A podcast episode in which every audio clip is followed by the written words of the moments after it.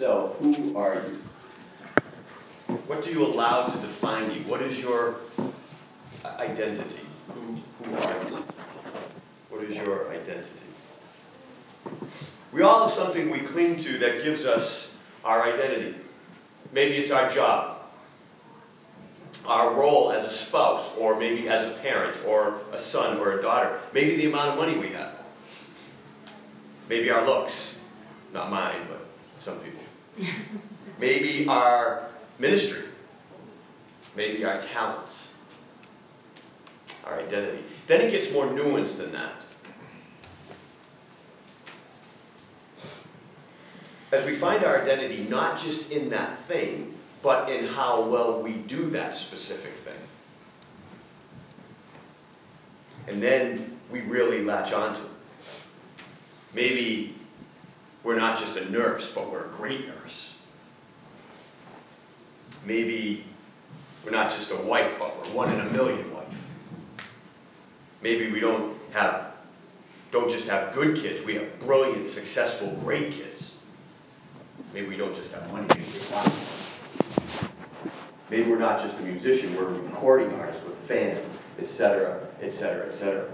But here's the thing identity is often at the heart of our struggles, our anxieties, our uncertainty. Think about it. The next time that you're really struggling with something, and you have a lot of anxiety, you're suffering, take time and really think about it. You'll find that identity and the question of identity is often behind it. Because this is one of the reasons we wear so many masks. One of the reasons we have such difficulty in relationship. Identity. What do people think of me? What will people think of me? Will they like me? do I measure up? And this is because what we latch onto as our identity is transient at best. At best, it's transient. Fluctuates, and eventually all our identities go away anyway. We might be the best doctor in the city, but eventually a younger, more brilliant doctor will come along. We might have a great voice and then get throat cancer. We can't sing anymore. We might be excellent parents, but then our kids grow up and leave home, or worse. Then our identity shifts, and we're lost, and we're shattered, and we try to find a new identity. Sometimes they call it midlife crisis. It's an identity issue. Then there is the other side of this struggle with identity. And this is the darker side of identity. Sometimes we don't just really have an identity. And so we're tossed about by the identities others give us. And most of the time, those identities are not given with any kind of kindness, right? They're given to be judgmental. Oh, you're divorced. Oh, you're poor. Oh, you're a single parent. Oh, you're a horrible parent. You're fat. You're lazy. You're drunk. You're an illegal immigrant. You're stupid. You're promiscuous. You're a failure. You're a sinner. You're a conservative. You're a liberal, etc., etc., etc. It is a question, identity is a question that has massive implications in our lives almost on a constant basis. But there's actually good news about this whole idea. St. Paul, in his letter to the Roman, makes a profound, maybe one of his most profound statements, and he made a lot of them that we looked at for a number of years in 1 Corinthians. In Romans chapter 6, he says, We are slaves to righteousness. Slaves to righteousness. Now, I want to make a quick side note. Slave, I understand the word slave is a horrible term, and it should be understood that way. It is a horrible term. Slavery is an undeniable evil. And it's simply horrific that slavery continues in mind boggling numbers even today. It's just man's ongoing collective inhumanity in man. But here's the thing about Paul Paul was always using illustrations and metaphors that were easily accessible to his audience. So, in the time when he was writing to the Romans, they completely understood slavery, so he used it as an illustration to drive a point home. But it, using the term doesn't make him a supporter of slavery, as some scholars want to argue. And if we can get past the negative imagery of slavery for a moment and simply grasp this idea he's using, I think we'll understand what a magnificent statement this is. Paul is saying that just as a slave is not and cannot be free, a slave is trapped, if you will, in his condition. We are trapped in righteousness. We can never not be righteous.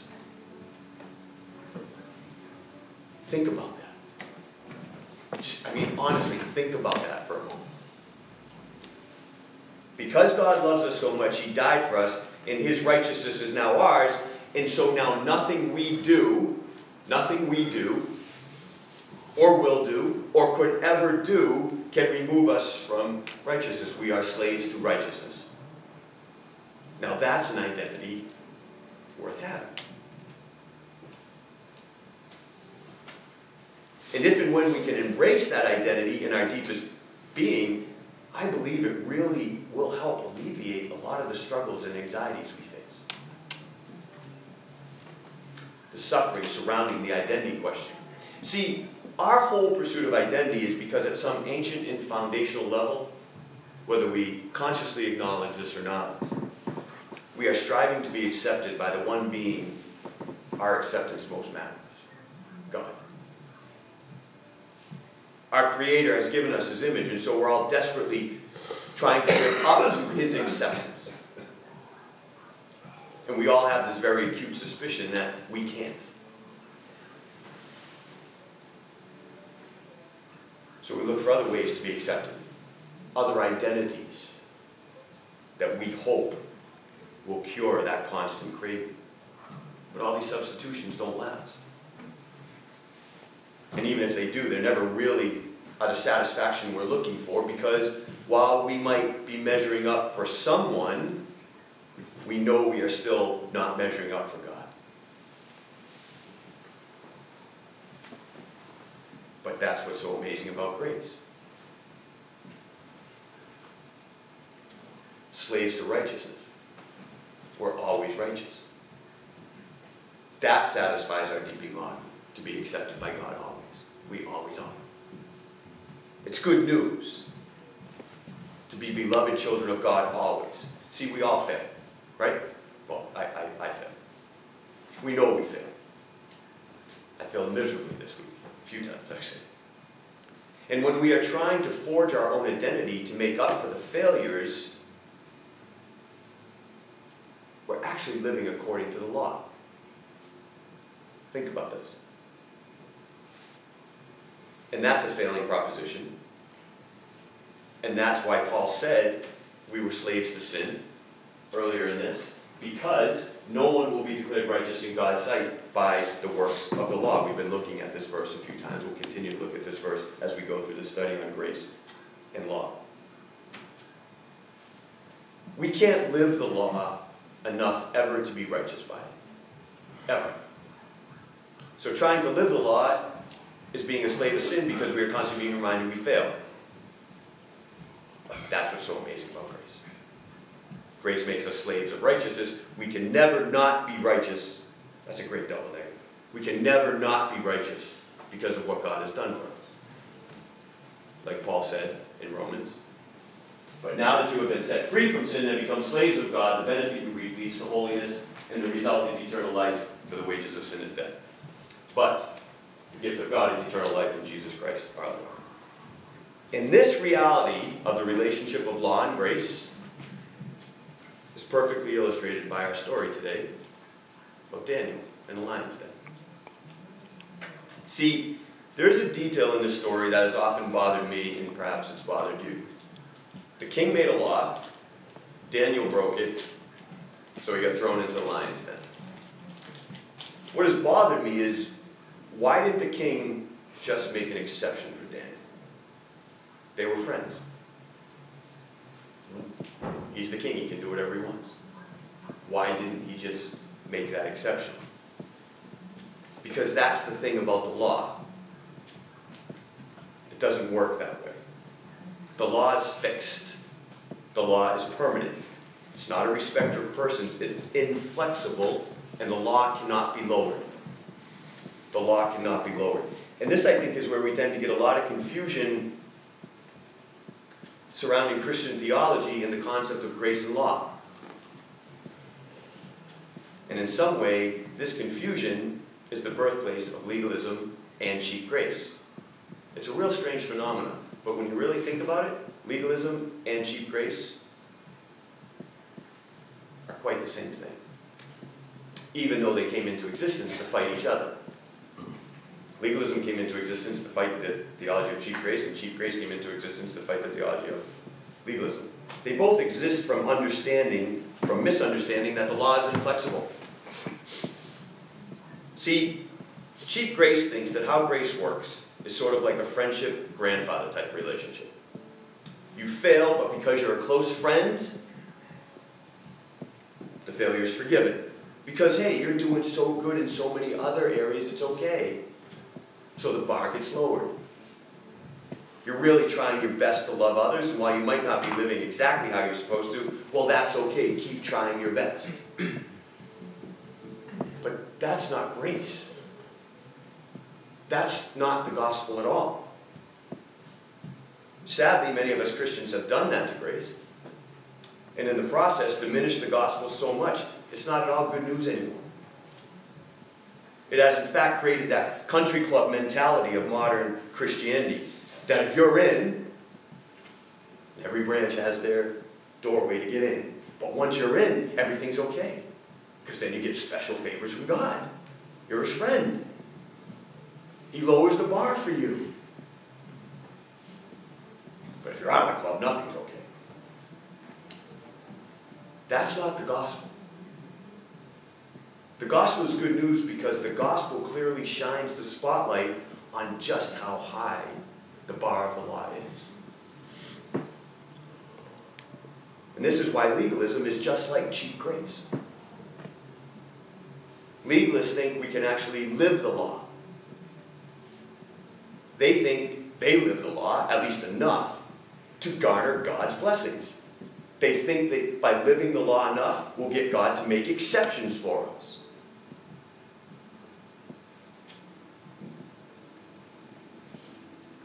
But have you ever read Matthew 5? The Sermon on the Mount? I love the Sermon on the Mount, and I hate the Sermon on the Mount. People want it to be this feel good chapter. I think that's why Jesus starts off with blessed are, blessed are, blessed are, because he knows what's coming. It's going to get him killed. See, in the Sermon on the Mount, Jesus reveals just how high the law is and in so doing reveals why we all need true grace all the time. All the time. In our modern vernacular, Matthew 5 would sound something like this. It's true you might actually live a pretty good life. No murder, no adultery. You're honest.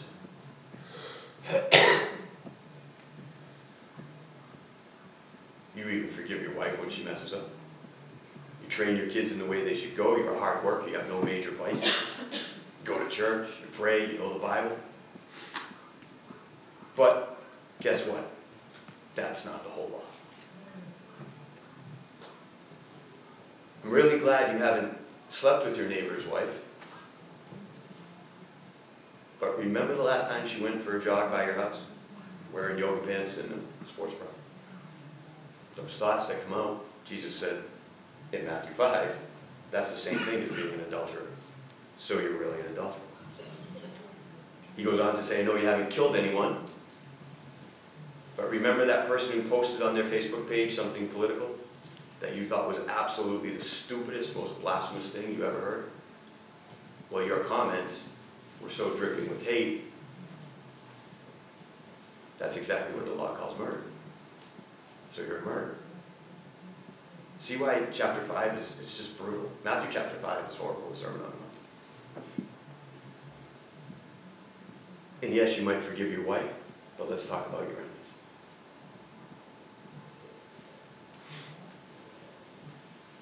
See, real grace does not say, oh, you're doing the best you can, you're okay.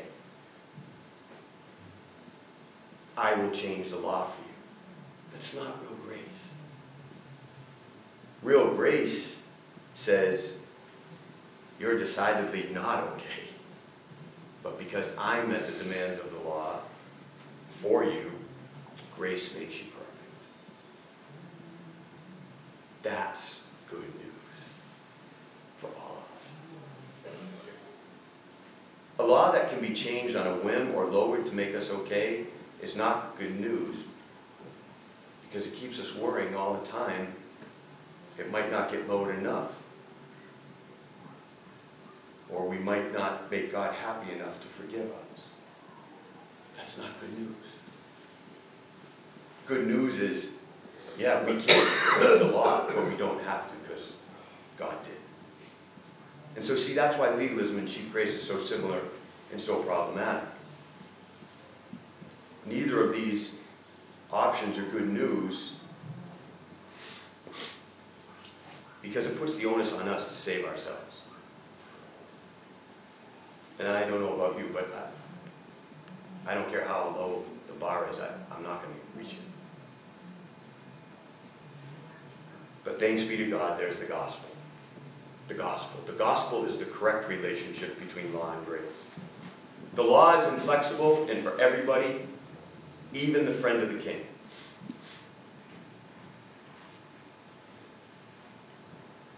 But grace, grace is exactly what steps in because we all fail the law. So what does grace do? What does grace do? Well, in the words of Tullian Tchividjian, grace closes lions' mouths. I love that. I love that. See, Daniel broke the law. And even though he was a friend of the king,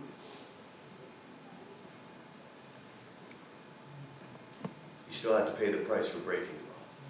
So into the lion's den he goes.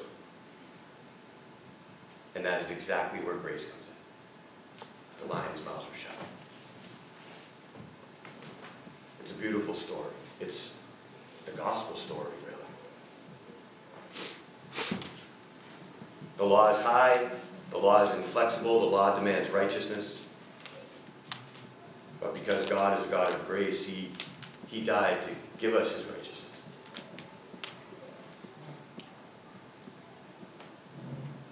See the Christ event. God became human, all human, and lived a perfect life, but died as though a sinner, rose again. And the mystery of grace is the mechanism that imputes that righteousness to us somehow, some way. Grace, it's beautiful. So, while the law might throw us into a lion's den, grace makes sure their mouths are shut always. And there's nothing we can do to open them. Ever.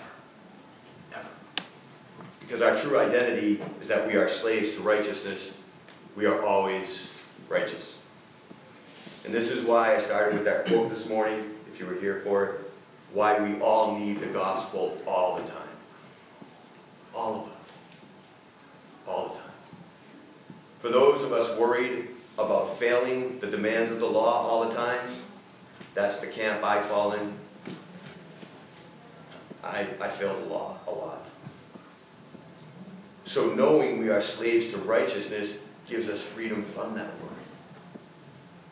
And then we can be free to start living like Christ because we're not worried about failing. Because we know if we do slip up, the lion's mouths will be shut. We're free to allow the power of grace to help us live like Christ. For those of us who think we are living the law, we need the gospel all the time because it reminds us we're not perfect and we are no different than anyone else. Especially those folks we often point at as being horrible sinners, right? The gospel is good news because while it reminds us we're all horrible sinners, but we are also perfectly righteous. That's the good news of the gospel. See, the truly illuminated person as John Newton says, does not go around beating up the blind because they know they are blind too, and only grace makes them see.